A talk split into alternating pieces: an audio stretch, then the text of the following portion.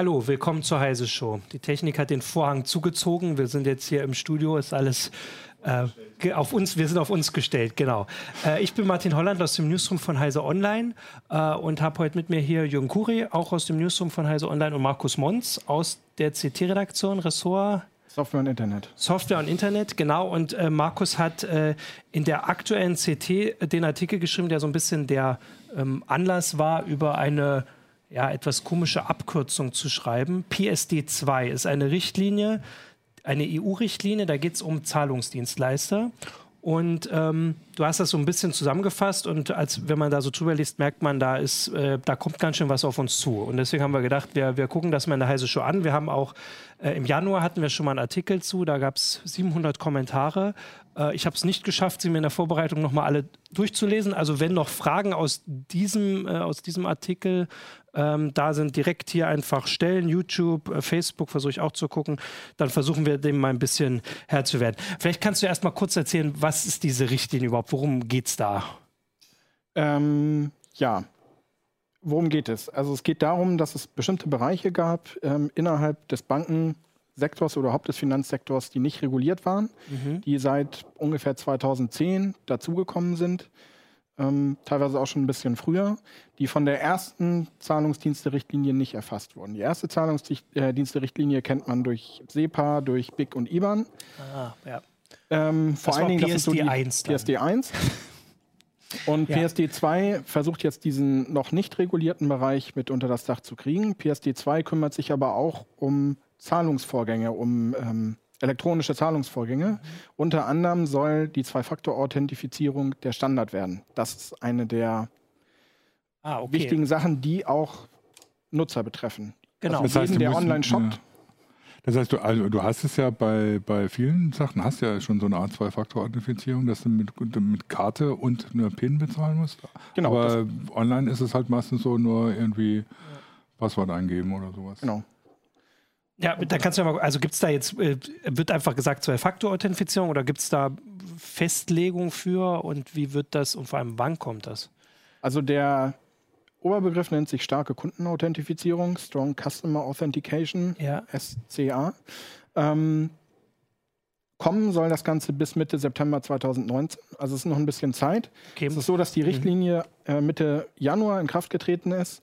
Ähm, zu dieser Richtlinie gibt es technische Regulierungsstandards, RTS. Die RTS sind erst im März in Kraft getreten, erst Mitte März in Kraft getreten und es gibt da eine Übergangsfrist von 18 Monaten. Ah, okay.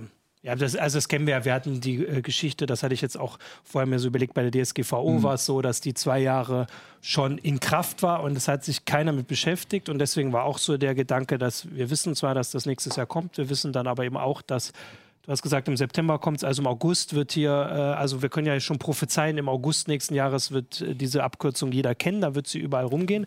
Und eine äh, große aber, Panik ausbrechen, genau. weil wir hatten so wenig Zeit dafür. Genau, und dann müssen kann man jetzt nochmal eine neue Übergangsfrist haben. Genau, und dann kann man ein bisschen zurückgucken auf das, was äh, wir hier gemacht haben. Aber was, was genau, jetzt, du hast zwei Faktor Authentifizierung, ja. hast du gesagt, was, was umfasst denn die Richtlinie noch so alles? Ja, eine der ganz wesentlichen Sachen ist die Tatsache, dass die Banken ab im Grunde genommen schon ab März 2019, dann beginnt eine sechsmonatige Testphase, ähm, müssen die Banken eine dedizierte API bereitstellen, mhm. über die Zugriffe sozusagen geordnet, reguliert möglich sind. Und in dem Moment darf auch nur noch derjenige auf die API zugreifen, der von der Finanzaufsicht ähm, zugelassen ist. Mhm. Also in Deutschland von der BaFin zum Beispiel, aber es geht auch jede andere ähm, Finanzaufsicht innerhalb der EU. Ah, genau. Und, äh, Aber ja. Zugriff, Zugriff aufs auf, Konto, heißt das äh, nur Daten auslesen oder auch Transaktionen auslösen? Auch Transaktionen auslösen. Das heißt, es würde, würde bedeuten, wenn ich jetzt ein, ja, eine Lizenz von der BaFin habe, dann könnte sich die Bank nicht mehr dagegen wehren, wenn ich, äh, wenn ich als äh, User dem, dem, dem Dienstleister sage oder so, okay, ich will hier mit dir mobil bezahlen, jetzt du kannst das von meinem Konto abbuchen. Dann kann sich die Bank nicht mehr gegen wehren. Nein. Aber sowas gibt es ja jetzt schon, oder? Also wir hatten das, äh, du hast es auch im Artikel erwähnt, es gibt so Sachen wie Sofortüberweisung. Ja. Also PSD 2 wird auch manchmal salopp Lex Sofortüberweisung genannt. Weil das hätte ich ja das ist der einfach, Und das mhm. ist der, der einfache Hintergrund. Sofortüberweisung funktioniert so, ich gebe Sofortüberweisung als Unternehmen oder als, als ähm, Zahlungsdienstleister ja mein Passwort für meinen Bankzugang, ähm, mein, mein Zugangsnamen, Nummer, Ja. wie auch immer, und für die Überweisung eine TAN. Genau. Und dann löst Sofortüberweisung die Überweisung aus, meldet dem Händler, Überweisung ist ausgelöst, meldet mir, so, äh, Überweisung ist ausgelöst. Was Sofortüberweisung noch macht, ist, sie machen einen Kontocheck. Sie gucken, ob das Konto auch tatsächlich gedeckt ist. Und das ist juristisch zulässig. Da gab es 2010 ein Urteil zu. Das ist alles juristisch vollkommen in Ordnung. Aber man hat gesagt, ähm, man möchte, dass das reguliert abläuft. Das ist bislang eben nicht der Fall gewesen. Vor allem ja vielleicht auch, dass, äh, also mit dieser API müsste man dann ja nicht mehr den kompletten Zugang quasi geben. Oder? Also, Genau. du, so wie du es jetzt gesagt hast, bei Sofortüberweisung gebe ich alles an. Theoretisch, auch wenn das keiner befürchtet, äh, könnten die damit ja alles Mögliche machen. Zumindest Genau. mit dieser einen Überweisung. Äh, und das soll reguliert, ähm, reguliert werden und vor allem auch damit Nachahmer, den man vielleicht jetzt vom Namen her nicht sofort, weil man sie schon kennt, so vertraut, das auch anbieten können äh, und aber nicht das Missbrauchspotenzial so ist. So klingt das. Genau, also andere können das auch machen. Ja. Ähm, sie müssen aber von der BaFin oder einer anderen Finanzaufsicht innerhalb der EU zugelassen sein. Es gibt noch einen Unterschied. Ähm, es gibt sogenannte Zahlungsauslösedienste, ähm, die tatsächlich Transaktionen auslösen können. Für die ist das Zulassungsverfahren auch noch etwas härter. Und es gibt Kontoinformationsdienste. Die Kontoinformationsdienste können nur lesend zugreifen. Die können dann aber, und das ist sozusagen deren Geschäftsmodell, ähm, die Daten aufbereiten und für verschiedene Zwecke nutzbar machen. Auch für den Kunden natürlich. Und ganz wichtig ist immer oben drüber, ich muss vorher meine explizite Zustimmung geben. Also es kann nicht einfach jeder irgendwie auf die Konten zugreifen, sondern es muss eine Erlaubnis vorliegen. Das heißt, es gibt, also es gibt dann in Zukunft die Möglichkeit, also gut, ich, ich entwickle eine App, die einfach sagt oder so, alles, was du an Konten hast oder so, das fasse ich dir zusammen, kannst ein Haushaltsbuch mitführen und pipapo und dafür greife ich auf deine Konten zu. Aber ich mache damit nichts, sondern bereite die dir nur praktisch als Haushaltsbuch auf. Und das ist dann zwar, musst du zwar auch anmelden, aber ist nicht so stark reguliert. Und auf, auf der anderen Seite gibt es dann sowas wie, was weiß ich, Nehmen wir, ja, also äh, Sofortüberweisung oder Apple Pay oder Google Pay, die dann sagen, ja, okay, ich lasse mich regulieren und dafür kann die Bank sich nicht dagegen wehren, wenn ich jetzt zum Beispiel mit dem Handy über dein Konto bezahle oder so. Genau, ja. Das wäre grundsätzlich möglich. Ähm, Im Fall der GAFAs, wie sie so schön heißen, ähm, geht Was sind sozusagen. die GAFAs? die GAFAs sind Google, Apple, Facebook Amazon. und Amazon. Hätte ich das wissen müssen? Ah, okay. Die, die, Tenz, die Tendenz geht ein bisschen Ja. dahin bei, den, bei diesen ganz großen Internet-Tech-Unternehmen, dass sie sich ungern regulieren lassen. Das Mhm. ist zumindest das, Ja. was die meisten Marktbeobachter voraussagen. Das heißt, ähm, wir gehen im Augenblick davon aus, dass die stärker auf Kooperation setzen mit kleineren Fintechs und ähm, selber vermeiden werden, ähm, reguliert zu werden. Ja, Google Es Pay hat das ja schon vorgemacht. Die sind jetzt mit PayPal zusammen Genau. und PayPal hat eine Banklizenz. Genau. Ne? Von, von PayPal daher ist- haben die kein Problem. Voll reguliert. Ja. Also, genau. Ja, und da, jetzt wo du das erzählt hast, da wird so ein bisschen deutlich, was ähm, da einfach möglich wird. Also ich kann das jetzt auch aus persönlicher Sicht immer sagen, dass ich das schon immer ganz umständlich fand, so einfach einen Kontoauszug zu kriegen, selbst wenn ich das jetzt irgendwie seit Jahren nur, das kriegt man PDF und so daraus irgendwas zu erkennen. Und jetzt jemand, der mir anbietet, ähm, dass er sich das anguckt und sagt, also weil ich möchte gerne mal wissen, was bezahle ich pro Monat regelmäßig zum Beispiel, was Gerne. habe ich übrig? Das sind so Sachen, die man irgendwie gar nicht so leicht rausfindet. Das finde finde ich interessant, weil mir ist aufgefallen, also zumindest meine Bank und einige andere Banken auch, haben angefangen, in ihrem Online-Banking Haushaltsbücher einzuführen. Wo sie Inzwischen, äh, ja. äh, ne, eben genau so eine Auswertung auf Basis von, ich möchte jetzt wissen, was habe ich jeden Monat dafür ausgegeben, und so, dass ich das einfach angucken kann. Äh, scheint mir dann, ist ja schon so eine Auswirkung, um zu sagen, ja, kommt lieber zu uns, als bei so einem äh, Dienstleister hin, das zu machen. Genau, das ist sozusagen auch so ein bisschen das Brot- und Butter-Geschäftsmodell, was jetzt ähm, zum Beispiel Fintechs entwickeln. Ähm, entweder haben sie selber die Lizenz oder sie nutzen die Lizenz eines Dritten. Es gibt Plattformen, ähm, die sozusagen eine Lizenz, im Augenblick gibt es ein Unternehmen, was, äh, was voll lizenziert ist in diesem Antrag. Weitere werden folgen, zumindest das ist mein aktueller Kenntnisstand. Ähm, ähm, Unternehmen wie Figo, Fintech Systems, Banks API, die ähm, sozusagen, die sind sozusagen ähm, voll lizenziert, können auf das Konto zugreifen und das dann aber auch Dritten zugänglich machen. Und im Zweifelsfall haften aber eben diese Plattformen dann. Ähm, und solche ähm, Bankaggregatoren sind quasi so ein bisschen das, das Brot- und Buttergeschäftsmodell. Ähm, sie sammeln quasi die Daten, man kann die kategorisieren, sie versuchen das auch selber über, ähm, maschinelles Lernen, Genau, zu so gucken, du's welche. Ausgaben wiederholen sich regelmäßig, liefern dann zum Beispiel eine Information darüber, wie viel Überschuss habe ich im Monat oder wie viel Verlust mache ich im Monat ähm, und versuchen auf Basis dessen, das wäre dann die nächste Stufe, mir auch ähm, Ratschläge zu geben. Also quasi tatsächlich so eine Art Bankberatung. Ah. Ja. Oder ähm, sie gucken, du bezahlst für dein DSL jeden Monat 60 Euro. Ähm, da hätte ich einen günstigeren Anbieter für dich, der bezahlt nur, äh, da bezahlst du nur 40. Also das ist jetzt so Da wird auch schon deutlich, wo, das, wo die Geschäftsmodelle dann liegen. Ne? Also, genau. weil natürlich werden die das nicht aus, machen das nicht nur aus, wir wollen dir helfen, sondern dann kriegen sie vielleicht auch Ja. Geld oder Provision, bestimmte klar. Provision von dem. Also man muss auch dazu sagen, diese Geschäftsmodelle gibt es heute schon. Ähm, das war bislang alles sozusagen legal und juristisch erlaubt. Ähm, es war bloß nicht reguliert. Also sozusagen die Unternehmen, mit denen ich ja auch, äh, mit vielen habe ich auch Ja. gesprochen, sagen mir, im Grunde genommen sind sie auch froh drum, dass sie jetzt quasi unter einen regulatorischen Schirm kommen, damit eben A, die Zahl der schwarzen Schafe einfach absinkt ähm, und damit der Wettbewerb sozusagen auf Augenhöhe stattfindet. Übrigens auch mit den Banken. Und vor allem ist das ja dann auch wieder eine Sache, die einfach europaweit einheitlich geregelt ist. Genau. Das muss man auch sagen. Also du hast, äh, ich glaube, dem- diese, diese Geschichte mit äh, so, nee, es gab eine andere Geschichte. Ich glaube, dass man überhaupt auf Kontodaten zugreifen kann und dass es so APIs gibt, das gab es in Deutschland quasi Ja. schon, aber halt in den anderen Ländern nicht. So, zumindest Genau. nicht in dem Umfang. Und einfach durch natürlich dann so ein Anbieter hat natürlich dann auch, was weiß ich, kann sich dann auf vielleicht Spezialinteressen oder sowas konzentrieren, wenn er weiß, er hat einen Markt von 500 Millionen statt 80 Millionen. Oder weiß ich Genau, nicht, wie viele ja, Bankkonten es hier gibt, vielleicht 60 Millionen.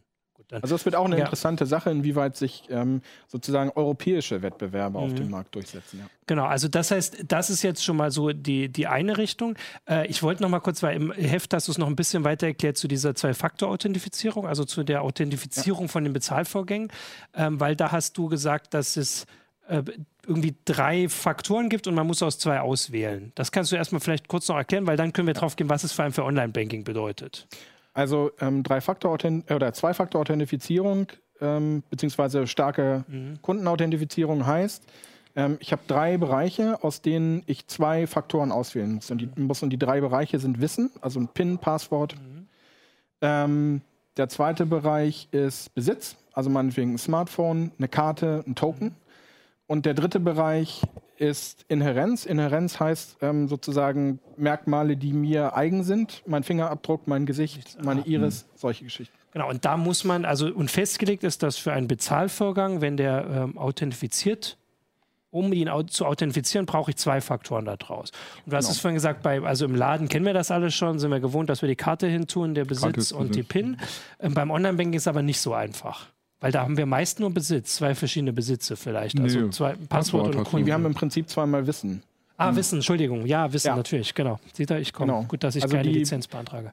Die, ähm, die Kontonummer ist ja im Prinzip auch Wissen. Also Mhm. im Prinzip habe ich dann zweimal Wissen und dann muss ich, ja, muss ich eben Wege finden, mich einzuloggen, ohne, äh, also sozusagen, um noch, und, und noch einen zweiten Faktor dazuzunehmen.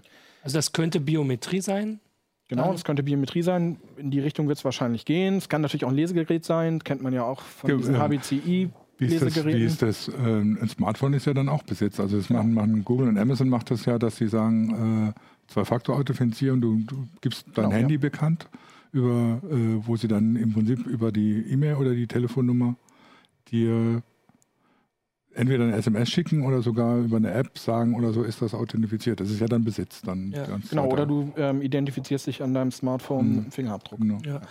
Genau, also und dadurch wird das Online-Banking halt äh, da ein bisschen angeglichen. Gut, wenn man es jetzt so sieht, wird es wahrscheinlich jetzt nicht so groß anders, weil das mit dem Fingerabdruck machen heute, glaube ich, sowieso schon sehr viele oder mit, äh, oder mit dem Handy halt selbst Ja. als, äh, als dem Besitz. Genau. Ähm, Gibt es dann noch. Was, was ja auch empfehlenswert Ja, ja. ist, ne? also da einen Ja. zweiten Faktor einzuführen, der äh, auf einem anderen Weg stattfindet als auf dem, dem normalen, den du, den du vor dem Bildschirm hast. ähm, in dem Artikel hast du, ich glaube, das war jetzt hier genau, da war die, nee, war das hier die Grafik? Ausnahmen? Ja, es gab Ausnahmen und es gab auch, ah genau, das waren die Ausnahmen und dieses, wann man das irgendwie, ähm, ähm, dass man, ähm, also genau, die Ausnahmen kannst du erstmal, kann man die zusammenfassen? Das waren irgendwie, Ähm, wir sind schon ein bisschen so auf bestimmte ähm, Anwendungsfälle ähm, zugeschnitten. Also zum Beispiel eine Ausnahme ist, ähm, was jetzt für Deutschland gar nicht so interessant ist, aber zum Beispiel, wenn man durch Frankreich fährt, ähm, und muss auf der Autobahn Maut bezahlen. Dann wäre es halt ein bisschen blöd, wenn man sich jedes Mal zwei-Faktor-mäßig authentifizieren ah. müsste.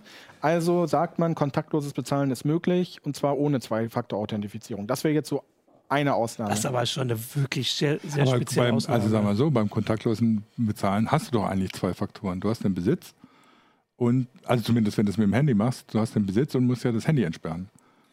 Genau, da wären wir dann, ja, in dem Fall wären wir dann tatsächlich auch an dem Punkt. Aber das wenn du das Handy entsperren musst. Ja, aber zum Beispiel die, die Payment-Anwendungen, die es im Moment gibt, die funktionieren nur, wenn du einen, äh, einen ah, Sperrmechanismus ah, okay. auf dem Handy hast. Also ja, zum Beispiel Google Pay kannst du nicht benutzen, wenn du nicht das Handy mit entweder Fingerabdruck oder, ah, okay. oder PIN entsperrst. Also bei der Sparkassen-App war es zum Beispiel so, dass du das Handy nicht entsperren mhm. musstest. Dann hattest du aber ein Limit von 25 Euro. Ja. Ah, genau, weil das zu den Limits gab jetzt auch noch was, das hatte ich zumindest gesehen, weil man ist ja jetzt gewohnt, dass wenn man, also dass man jetzt dieses kontaktlose Bezahlen machen kann. Und da gibt es jetzt auch ein paar Änderungen, dass das halt ein bisschen öfter dann die PIN abgefragt werden muss. Ja. Und bei manchen Sachen, das war auch das sogar ähm, die Kontostellung Ach nee, die Ausnahme war, dass mit dem Kontostand, wenn man ihn das erste Mal abfragt, muss man auch zwei Faktor authentifizieren. Genau, und dann hat man quasi 90 Tage. Ah, okay. Sozusagen kann man einfaktormäßig ja. wieder rein und nach 90 Tagen muss man sich ja. neu identifizieren. Und ist auch das Gleiche, wenn man ähm, einem Dritten den Konto abruft, der funktioniert dann tatsächlich nur noch über 90 Tage, zumindest so, wie man die Richtlinie im Augenblick versteht.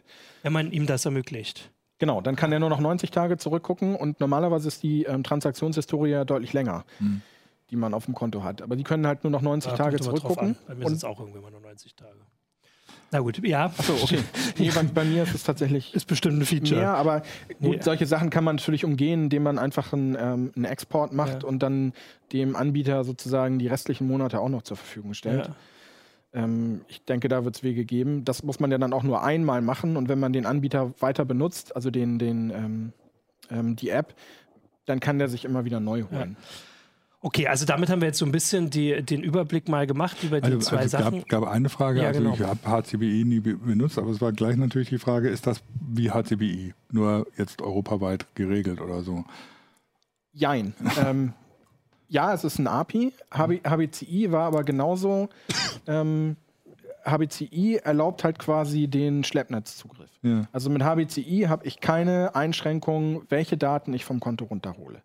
Ähm, die andere Methode, das ist auch, das war ein zweiter Punkt, weshalb diese Richtlinie überhaupt eingeführt wurde. Die andere Methode ist halt tatsächlich, ich gebe dem Drittdienstleister ähm, meinen, äh, meinen Kontozugang, also meine Kontozugangsdaten ähm, und er greift quasi über die Internetschnittstelle zu und hat dann auch Zugriff auf all das, was ich beim Online-Banking auch hätte. Mhm.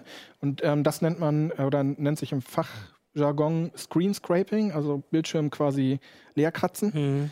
Ähm, und das ist etwas, was die EU eindämmen will. Es ist noch nicht ganz klar, ob es am Ende ganz verboten wird. Die Banken, also ich habe mit der ähm, deutschen Kreditwirtschaft gesprochen, die sind ausdrücklich dafür, dass es verboten wird. Im Augenblick ähm, existiert es allerdings noch, wenn ähm, eine API nicht funktioniert, ähm, ist sozusagen als sogenannte Fallback-Lösung ähm, ist immer noch möglich, ähm, dann über Screenscraping. Und ist schon festgelegt, dass das wegfallen wird oder steht nee. das jetzt einfach so drin? Okay, also das heißt, da ist äh, dann Möglichkeit für die PSD 3 schon mal. Ja, beziehungsweise es gehen auch viele davon aus, dass die PSD 2, ähm, ähm, da gibt es jetzt noch einige Unsicherheiten, ja. die sich, ähm, die wahrscheinlich in der Praxis dann auch ähm, offensichtlich werden, ähm, dass dann nachreguliert wird innerhalb ah, der. Okay. Genau, weil dann können wir jetzt ja hier ist auch eine andere Frage. Eine, äh, eine Anmerkung, weil ja. ich meinte, für Google Pay muss man das Handy entsperren.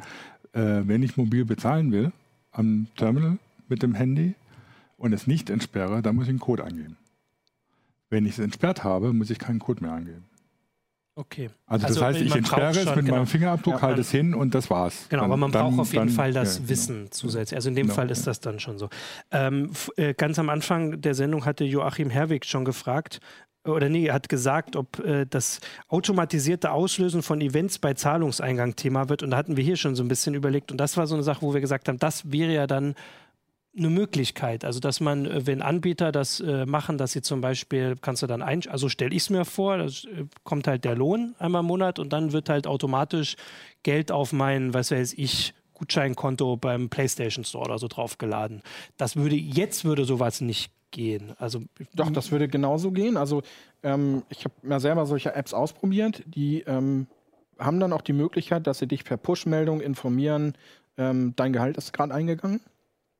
Ähm, und es ist ja relativ mhm. ähm, sozusagen dann relativ logisch der nächste Schritt, zu sagen, ähm, wenn diese Meldung kommt, dann werden automatisch zwei oder drei Schritte ausgelöst, ah. wie eben zum Beispiel irgendwelche Abos zu bezahlen oder so. Genau, ich hatte, ich habe immer nur im Kopf, weil ich tatsächlich nur bislang die Sachen von meiner Bank verwende und da geht sowas nicht, aber weil es ja jetzt schon Dienstleister gibt, ja. die solche Sachen anbieten, nur halt noch eben nicht unter dieser klaren Regulierung, ähm, wird das dann wahrscheinlich einfach auch eine weitere Verbreitung finden. Also das kann man ja. zumindest schon sagen. Also es ist im Prinzip sozusagen wäre dann sozusagen eine Verfeinerung des Dauerauftrags. Ja. Und Dauerauftrag muss man übrigens auch dazu sagen, fällt auch drunter. Allerdings nur so, dass man, wenn man den Dauer, so wie heute normalerweise auch, mhm. wenn man einen Dauerauftrag einrichtet, muss man das einmal mit einer TAN bestätigen. Das wird auch so sein. Man muss dann beim Einrichten einmal mit Zwei-Faktor-Authentifizierung das Ganze bestätigen. Und dann läuft das aber weiter. Das ist zum Beispiel auch eine von den Ausnahmen. Da muss man aber schon, also wenn man jetzt so überlegt, wie ähm, also wie viele Leute das vielleicht bislang noch nicht nutzen, da könnte es dann so, also wie, wie die IBAN am Anfang so ein großes Problem mhm. für viele war oder zumindest, also ich meine, ich finde es immer noch schwierig, diese vielen Zahlen einzugeben, ähm, aber dass man das vielleicht zum Kopf hat, dass nicht jeder ein Smartphone hat, wenn auch zumindest die meisten, ja. könnte man sich zumindest auch vorstellen, dass das wieder so auch für uns, die wir vielleicht oft in der Familie und auch in den Zuschauern nochmal immer so nachhelfen, wenn was mit der Technik nicht klappt, äh, dass man da auch nochmal was machen muss, wenn man zumindest dann, ich überlege gerade über das dritte, das wäre dann so ein Lesegerät wahrscheinlich. Also das bräuchte man dann nun wirklich endgültig. Wobei also wahrscheinlich. Also, ja, okay. Also ja, man mhm. hat ja zum Beispiel auch die, also man hat ja zum Beispiel dann auch die Möglichkeit, bestimmte Händler meinetwegen, ähm, ähm, bestimmte Dienste kann man auf eine Whitelist setzen. Das heißt, man sagt ah. bei seiner Bank, ähm, dieser Dienst ist für mich vertrauenswürdig, mhm. da ist keine Zwei-Faktor-Authentifizierung möglich. Ah, okay. Also man kann zum Beispiel, das ist, das ist sozusagen auch so ein bisschen der Streit, um den es im, im, ähm, im, im Einzelhandel geht. Der Handelsverband äh, sagt zum Beispiel, ähm, wir sehen darin insofern ein Problem, weil jetzt große Unternehmen wie Amazon, Otto, Zalando, die halt, wo die Leute auch regelmäßig einkaufen, für die wird das relativ einfach sein. Mhm. Ähm, aber für den kleinen Shop, der irgendein, ähm, irgendeine Spezialgeschichte verkauft, der fast nur Laufkundschaft hat, ähm, der wird nicht auf so einer Whitelist landen. Und dann kommt das Problem ins Spiel, was, äh, was die Online-Händler eben immer sehen, das ist die sogenannte Conversion Rate. Das heißt, ähm, wie viele Leute, die einen Einkaufsvorgang eingeleitet haben und dann zum Bezahlen kommen und dann sehen, oh nee, da muss ich so viel eingeben, habe ich keine Lust zu oder ähm, nee, das Bezahlverfahren will ich nicht und dann brechen sie wieder ab. Mhm. Und das ist das, was ähm, Online-Händler tunlichst vermeiden wollen. Und das ist natürlich mit einer Zwei-Faktor-Authentifizierung schwieriger, das zu vermeiden. Ja. Und das ist was, was, wie, was ich sowohl vom Einzelhandel höre, das habe ich aber auch gehört von den Payment Service Providern, also den, ähm, ähm, ähm, na, wie heißt es, den Dienstleister. Ja, genau, den, den Zahlungsdienstleistern, die dann im Hintergrund tätig ja. werden und die Zahlung abwickeln. Ja.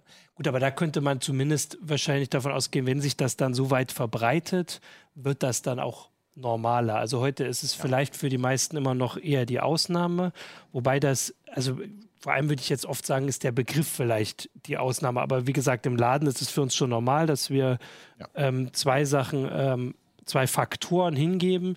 Äh, und wenn man das dann online quasi auch noch macht, könnte ich mir vorstellen, dass einfach dadurch, dass man daran gewöhnt ist, das vielleicht nicht so schwer wird. Aber gut, ich bin jetzt auch nicht direkt davon betroffen. Also wahrscheinlich, ich kann mir natürlich vollkommen nachvollziehen, warum sich jemand mehr Sorgen macht, der darauf angewiesen ist, dass er seine, weiß ich nicht, seine Spezialsachen da jeden Monat los wird. Also ich kann mir durchaus vorstellen, dass es zum Beispiel dem Bezahlen mit dem Handy einen ähm, leichten Schub gibt, ähm, weil das ja quasi schon eine Zwei-Faktor-Authentifizierung mhm. eingebaut hat.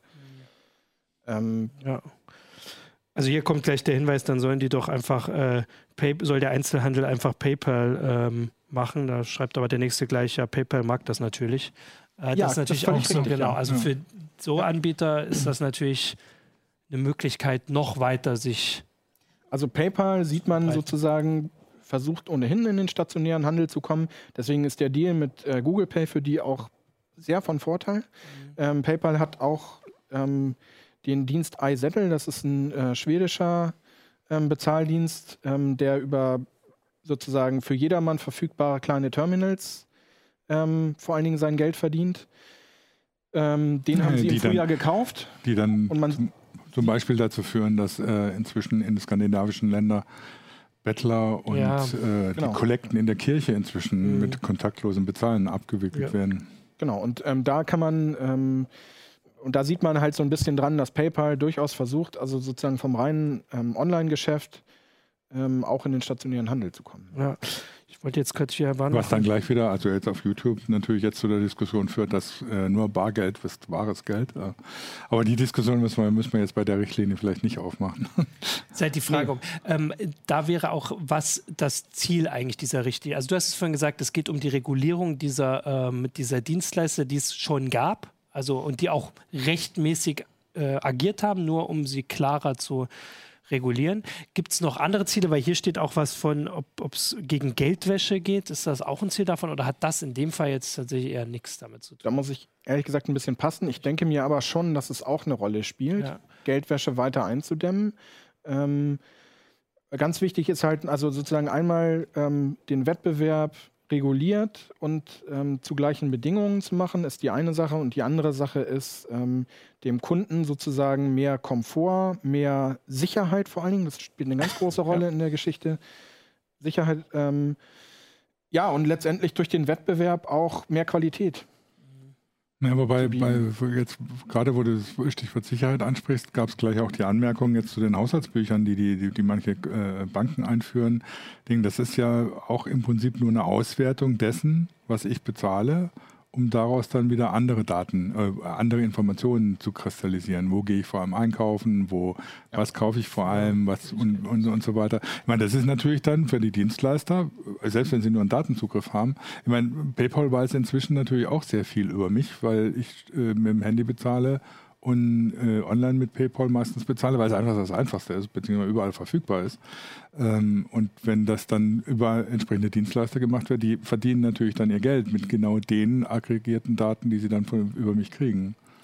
Ja, also zumindest könnten sie das. Ähm, wie gesagt, es kommt ja immer noch auf die eigene Zustimmung an und ähm, es spielen sozusagen ähm, Datenschutzaspekte spielen sowohl in der PSD2 eine Rolle, aber natürlich gilt die DSGVO ähm, auch für diesen Bereich. Und äh, du hast auch geschrieben, es ist jetzt nicht nur so, dass so ein Unternehmen einmal freigegeben wird oder zertifiziert wird und dann guckt nie jemand wieder drauf, sondern es wird kontinuierlich wird geprüft, dass sie auch wirklich das machen, wofür sie zertifiziert sind. Genau, es gibt ein regelmäßiges ähm, Auditing. Mhm. Die müssen regelmäßig Berichte einreichen bei der Finanz, bei ihrer jeweiligen Finanzaufsicht. Ähm, und es gibt auch ähm, Quoten sozusagen von Betrugs- und Missbrauchsfällen, die nicht überschritten werden dürfen. Ähm, was mir jetzt nicht ganz klar ist, sozusagen, wie das Eskalationsszenario dann aufgebaut ist, wenn sie regelmäßig dagegen verstoßen. Aber grundsätzlich ist es möglich, dass ähm, die Zulassung auch wieder entzogen wird. Ah, okay. Ja, und vor allem würde man ja selbst, wenn jetzt äh, vielleicht Zuschauer oder wenn man jetzt überlegt, man hat gar nicht vor, irgendwie groß Zugriff zu äh, geben für andere Dienste, wenn man das nicht möchte. Wir haben ja schon gesagt, dass allein durch den Wettbewerb jetzt die, die Bank, bei der man das Konto hat, sich mit einmal bemüßigt fühlt, einem Sachen anzubieten, mhm. die vorher irgendwie nie. Also ich, wie gesagt, ich habe immer schon überlegt, dass ich irgendwie gerne eine größ bessere Übersicht über meine äh, Ausgaben, ja. also vor allem sind es ja immer die Ausgaben hätte. Ähm, und dass das jetzt mit einmal, also zumindest eine App äh, da schon geht, zeigt ja, dass man sogar davon profitiert, wenn man gar nicht sagt, man will jetzt zu so einem Fintech oder so gehen. Ich habe jetzt noch eine Frage. Ähm, ich weiß nicht, ob du das im Artikel auch erwähnt hast. Gibt es denn auch ähm, also wie ist das denn mit so, so äh, Bewertern wie der Schufa oder sowas? Kann man der Schufa den, äh, den Zugriff aufs Konto dann zukünftig also ich weiß, Sie haben jetzt auch keinen Zugriff, aber Sie können doch irgendwie. Naja, du unterschreibst immer, wenn die, also wenn du ah. bestimmte, bestimmte Verträge unterschreibst, unterschreibst du einfach, dass die Schufa dass die Daten darüber kann, kriegt. Ja. Die gucken ja, können ja nicht erstmal nicht auf deine Kontodaten genau, gucken. Meine aber auch, normalerweise gibt man der Schufa ja nicht sozusagen seinen Kontozugang genau. weiter. Das genau, heißt, die Schufa hat keinen Zugriff, meines Wissens nach, auf sozusagen die, die Kontotransaktionen, sondern die versuchen anhand von anderen Datenpunkten die Bonität mhm. herzustellen.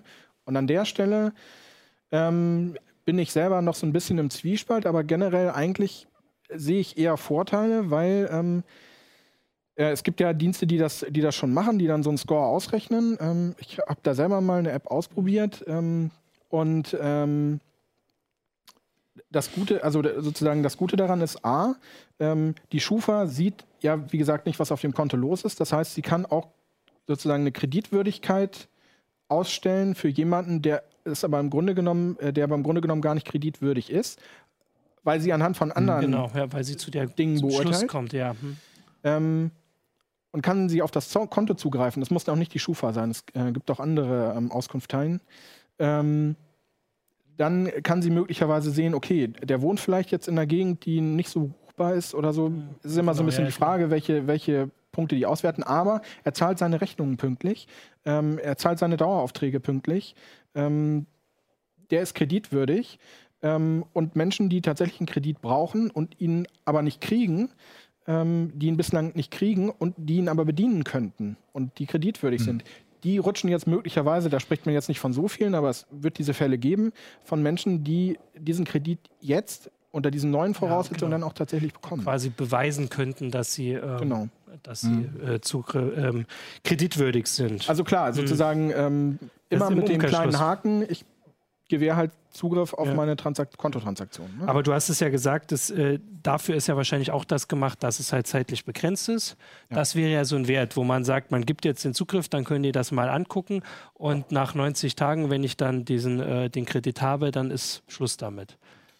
Also das wäre ja. jetzt so, so mhm. ein Fall, wo auch deutlich wird, warum das auch sinnvoll sein kann. Also es ist ja nicht nur, also eigentlich ist das jetzt nicht so nahe, sofern das ist, warum das sinnvoll ist. Also bei Großkrediten, ich habe jetzt selber noch keinen aufgenommen, wie einen Hauskredit oder so. Aber ich meine, in dem Fall muss man ja, glaube ich, ohnehin mit, äh, mit Kontoauszügen auch nochmal nachweisen, ähm, dass ja. man kreditwürdig ja. ist. Ja. Also das will die Bank dann schon sehen. Außer es ist die Hausbank, bei der man ohnehin sein Girokonto hat, die mhm. kann es natürlich ohnehin sehen, aber ja. Ähm, ich, also siehst du jetzt noch irgendwie Fragen? Ich hätte jetzt noch äh, überlegt, also diese API-Geschichte, da kann ich ja auch nochmal darauf verweisen, dass die X hatte da einen Artikel dazu, was es mit diesen APIs auf sich hat. Ähm, kann man da jetzt schon abschätzen, wird das klappen? Also werden die das so hinkriegen, die, die Banken, dass das wirklich alles bis, also zumindest hierzulande äh, nächstes Jahr im Herbst möglich ist? Also ich bin da ziemlich zuversichtlich. Die deutschen Banken haben sich ähm, zusammengeschlossen, ähm, auch schon vor längerer Zeit, ähm, in der sogenannten Berlin Group. Also die, die deutsche Kreditwirtschaft repräsentiert im Grunde genommen fast alle etablierten deutschen Banken und vor ja. allen Dingen alle großen. Ja. Ähm, das sind dann nochmal verschiedene Spezialverbände, die Sparkassen haben einen eigenen Verband, die Volksbanken haben einen mhm. eigenen Verband, die Privatbanken haben einen eigenen Verband. Aber die laufen da alle zusammen und ähm, die alle zusammen entwickeln ähm, ein API, weil die ähm, PSD2 bzw. die äh, technischen Regulierungsstandards geben keine genaue Spezifikation vor, sondern sie sagen, ähm, das beste Modell wird der Markt entwickeln. Dem kann man sich anschließen. Ich habe aber auch Stimmen gehört, die gesagt haben, ähm, dass das durchaus ein Problem darstellen könnte. Ähm, auf jeden Fall, ähm, das machen sie und sie haben jetzt, wenn ich das richtig äh, gesehen habe, auch gerade erst ähm, entsprechend was vorgestellt, ähm, was sie dann einführen wollen. Das heißt, für Deutschland, auch aufgrund der Erfahrung mit HBCI, ähm, denke ich, wird das relativ unproblematisch sein. Interessant ist zum Beispiel, dass ähm, die britischen Banken, die hatten sowas vorher gar nicht, ähm, die haben es jetzt gerade, sind jetzt dabei, es mhm. zu entwickeln, sozusagen ihr eigenes britisches System. Ähm, und ähm, die Frage ist halt, wie es anderswo aussieht. Ich mache mir für Deutschland aber ehrlich mhm. gesagt wenig Gedanken. Aber bisher gibt es noch keine API, die, die man nutzen könnte. Nee, nicht, dass, ich, äh, nicht, dass mhm. ich wüsste. Und man muss zu, de, ähm, zu der API in Deutschland auch noch dazu sagen, dass es sozusagen kein, sozusagen nicht ein Standard, der für alle gilt, sondern es ist quasi so ein, wie soll man das sagen? Ähm, ähm, das besteht so aus verschiedenen Aspekten und die Banken haben schon eine gewisse Wahlmöglichkeit. Mhm. Mhm. Okay.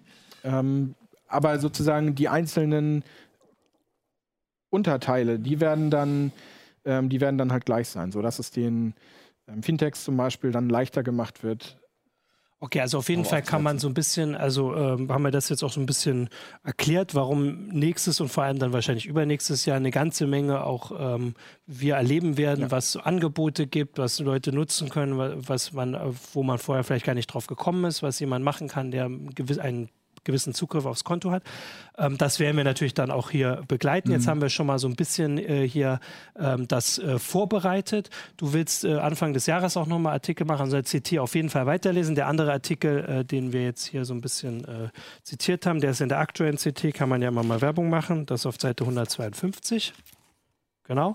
Ähm, ja, und dann würde ich sagen, ähm, werden wir das weiter begleiten und hoffen, dass es dann nicht ganz so äh, wird schlimm wird wie bei den was für neue Apps ja. es dann gibt. Genau. Und, ja. und es wird eben auch interessant zu gucken, wo gewissermaßen Schwachstellen liegen, was möglicherweise ähm, im September 2019 noch nicht funktionieren ja. wird. Mhm das ist alles noch ein bisschen, äh, noch ein bisschen offen. Und wenn man mit Experten redet, ähm, dann merkt man halt auch, dann kriegt man immer wieder gesagt, es gibt keinen, der das Ding wirklich komplett durchdrungen hat. Selbst Leute, die sich täglich damit beschäftigen, weil es einfach bestimmte Stellen gibt, an denen Unsicherheiten ja. oder Unklarheiten drin sind. Na gut, dafür ist ja noch ein Jahr Zeit. Ja. Äh, wir werden alle, du machst deinen Teil, wir machen unseren Teil. Die Zuschauer können auch immer noch ein bisschen Fragen stellen. Ähm, und dann äh, gucken wir mal, was passiert. Und danken ansonsten fürs Zuschauen und äh, Zuhören. Ähm, ja, und wir sehen uns mhm. nächste Woche nächste Woche, wieder. Genau. Tschüss. Schönen Donnerstag Tschüss. noch. Ciao.